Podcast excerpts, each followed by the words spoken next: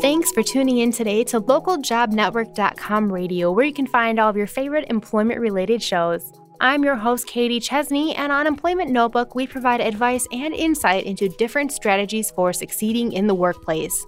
And today we are going to debunk some telecommuting stereotypes. And joining us to do so is Jolie Miller. She is the Director of Business and Education Content at Lynda.com. So, Jolie, can you share what your experience with telecommuting has been? Sure. Thank you for having me. I started telecommuting about 8 years ago when I was pretty new to the workforce, and my telecommuting began with just 1 day a week. It was Wednesdays after I'd been at a job for about 6 months. And because it was just that 1 day a week, it was kind of like this coveted prize that I was able to do some work at home. And I found that it opened up a lot of new interesting challenges, and it also gave me the opportunity to really up my productivity on that 1 day. And I really started looking forward to that Wednesday because it was a day that I was able to really master my own schedule with fewer interruptions. And it's grown from there. And I've been working at home on and off most of the time for the last 8 years, and it's something that I really enjoy. Awesome. I'm glad that you're able to find so much enjoyment in it, and that you really, when you work from home, you have more productivity when there's not as many interruptions. Now, when you were first starting this, were you able to adapt quickly to the change of scenery, or did you have to do certain things to kind of really make it work for you? You know, at the time when I began, I was living in probably an 800-square-foot apartment, and I had no extra bedroom or space for an office. So I made a makeshift work desk that I would work from in my bedroom. And it was kind of challenging. It really opened my eyes to the importance of separating the space and separating the time that you're working and having your personal life. And, you know, of course, I could have gone out to the dining room table, and different people make different arrangements that work well for them. But over the years, I've really found that finding a dedicated office space with a door, ideally, in my house is really key. And it allows me to go in, do my work, then come out, my computer's shut off, I can close the door, and I can really feel like I have that work-life separation that's so important to recharge and make this a scalable endeavor. Mm-hmm. And you mentioned that you have a dedicated space with a door, and I imagine that door is really important in making sure that your personal life doesn't interfere with your work life and vice versa. So can you tell us a little bit about how you make that work? Absolutely. So the thing I found since I've been telecommuting is that my productivity has gone way up, and at the same time, it's become harder to really keep work at work for me. It's very easy for me to work more than I should, you know, in a typical work week. It's just easy to turn on that laptop and start on a project that I need to complete.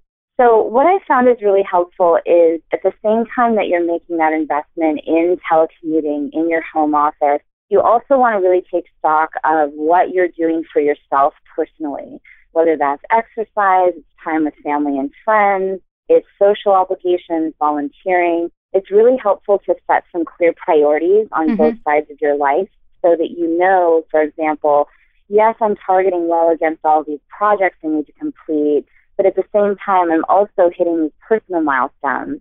So I'm always kind of trying to think about both of those things, and quite frankly, it's a hard balance. You know, it's really easy to go one direction or the other, but it's key, I think, to keep in mind that it's a constant balance you have to work toward.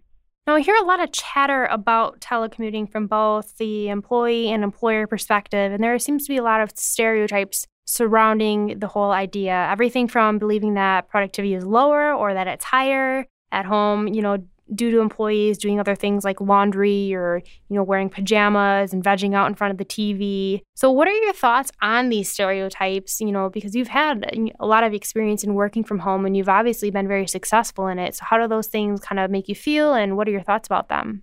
So I always bristle a little bit, honestly, at the stereotype that people who work from home are slacking off a lot. You know, it's something that I think it's an easy thing to say, and it's an easy thing to say because people who are in an office and people who are working at home don't see each other, and they often don't have quite that same level of relationship that coworkers who see each other every day might have. So the stereotypes always, I think, are ones that we need to keep in mind as just that, they're stereotypes. And I think the more helpful piece of that is to really think about who do you know who's doing it well, who's having success with it, what's making them successful at it, or what are their challenges, and thinking about how can you apply those successes or failures and use that to potentially drive your own arrangement that is successful. You know, certainly I know people, as I'm sure we all do, who may be taking advantage of working from home. And I also know people who have trouble shutting work off. They're doing, 50, 60 hours a week at home. So I think the key is just keeping in mind that there's always going to be that scale of different options and really thinking about what makes it successful for you. Mm-hmm. And I really like your idea of looking at what others are doing who are doing this successfully and trying to emulate what they're doing in hopes that you will have the same success as well. Now, what kind of qualities do really great telecommuters possess, and what do they look like? So the best arrangements that I have seen are where people are very motivated to do what they're doing. They're self-starters. That motivation and that passion is really an intrinsic thing for them. And they get up every day excited to go and contribute to what their company is doing in the world. I think that's a really key part of it.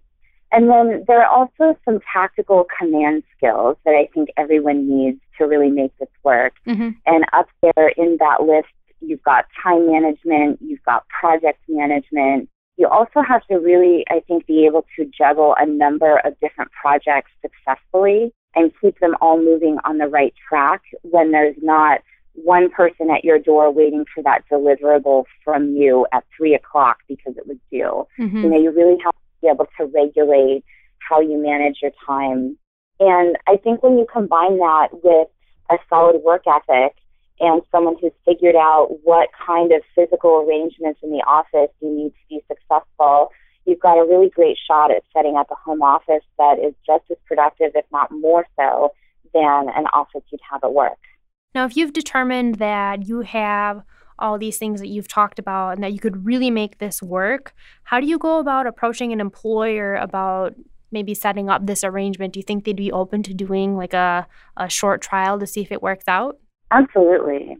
So the first thing I would say is if you have a laptop in your current position and you're able to take it home through your policies at work, try taking it home and doing a little bit of work in the morning before you go in or at night after you finish dinner, let's say, and see how it feels to actually physically have that presence of work in your house with you.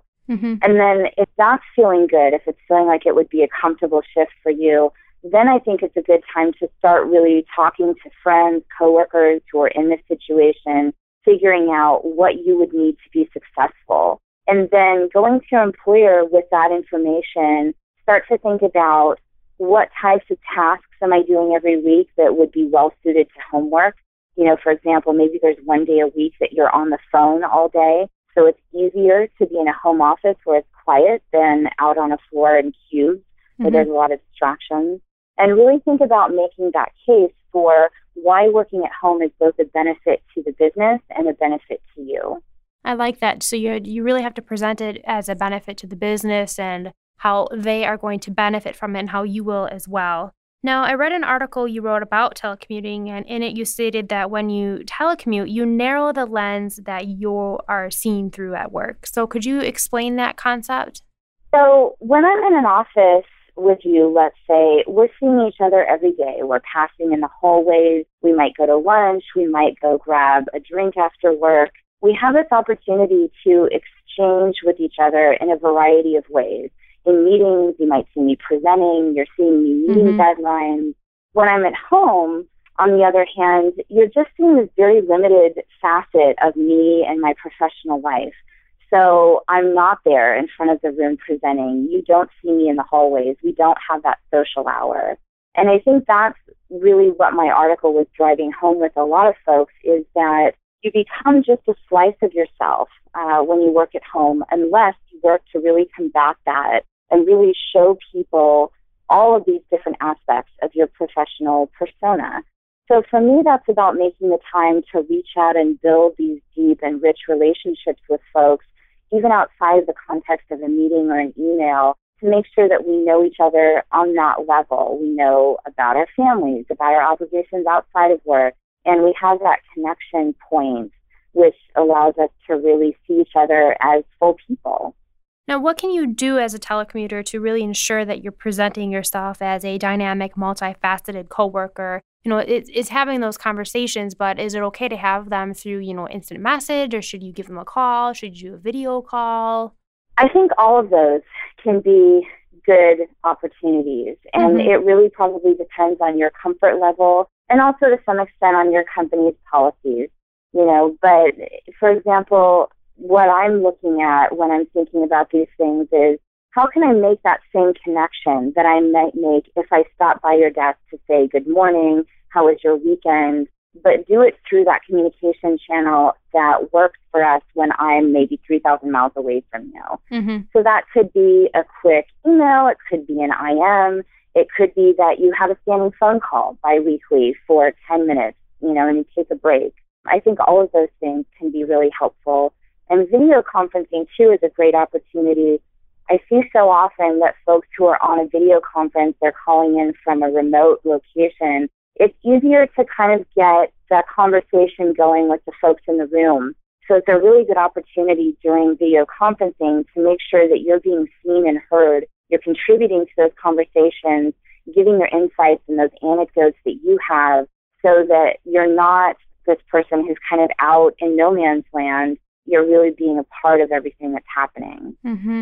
I want to switch gears a little bit and actually reference that article again. It was titled, Why It's Okay to Do Laundry When You Work at Home. And this is a concept that I'd like to explore a little bit. Why do you think that this is okay? And are there any caveats to that? And what do you do if, like, your employer finds out? Is this a bad thing? Great question.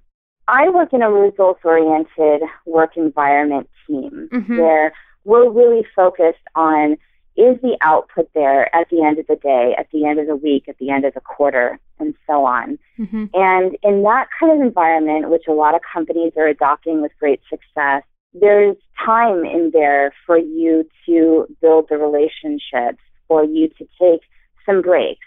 And there's also time for you to give more back to the company. You might need to do a late call or an early morning call, or a little bit of weekend travel, things like that. So it's less about the 9 to 5, and it's more about the work output. I'm personally a big fan of that, because I think that we're starting to see this shift right now in corporate culture, where people come to work as their whole selves. They're not just coming in as an 8 to 5 kind of a worker. And I think we need to think about how we can make allowances for people to work in other pieces of their lives and make it fit with what's going on with the work life. I think that's it's a good look at where, like you said, corporate culture is heading and what we can anticipate in the future. Now, how do you identify if that's something that is going to be accepted at your place of work? You know, maybe your employer is kind of heading down that path, but they're not quite there yet. So that's a great conversation to start having with your manager, really talking about, how does this kind of a shift that we're seeing happening really align with our company values and our company culture? What does our company think about this? What do we want to do about it? Is there room for some exploration here? And that's a great way to get a conversation started. And I think it's a great conversation for folks to be starting, because there's certainly a lot of benefits that we've identified about working from home. And it's important that we start to think about, this isn't just a perk for people, but it's really a new kind of a modern office arrangement that we need to think about integrating. I like that. That's a different, it's a different take than what you normally see. That it's a modern office, and it's the future, really. But unfortunately, we are up against the clock today, and I just wanted to wrap us up by giving you the floor to share any final pieces of advice or any stereotypes that you'd like to debunk before we wrap up today. So I think the final advice piece that I would share is that one of the things I found the most helpful in my home office to really set myself up for success is having two separate desks in the same office space. So I have one desk where I do kind of my tactical work with my computer, my notepad, and then on the other desk, that's where I'm reading reports, I'm doing the more strategic, big think pieces of my job. And it's really given me that space physically to for both of those types of work that I need to do throughout the day. Mm-hmm. And it actually allows me to focus really nicely. So it's really been a great arrangement. I would encourage other people to take a look at. And then to wrap up, I would say balance is always going to be key in this arrangement, making sure that you're putting in and getting out what is fair to you, it's fair to your employer, and hopefully having some fun while you're doing it. And with that final piece of advice, we will wrap up today's show. So I just want to thank Jolie for joining us and sharing her expert advice. Thank you. Now, to find more employment-related shows, head over to LJNRadio.com. If you have any comments, questions, or suggestions for future shows, please send me an email at LJNRadio@localjobnetwork.com. And once again, I'm your host, Katie Chesney with LJN Radio, and I wish you the best of luck with your career.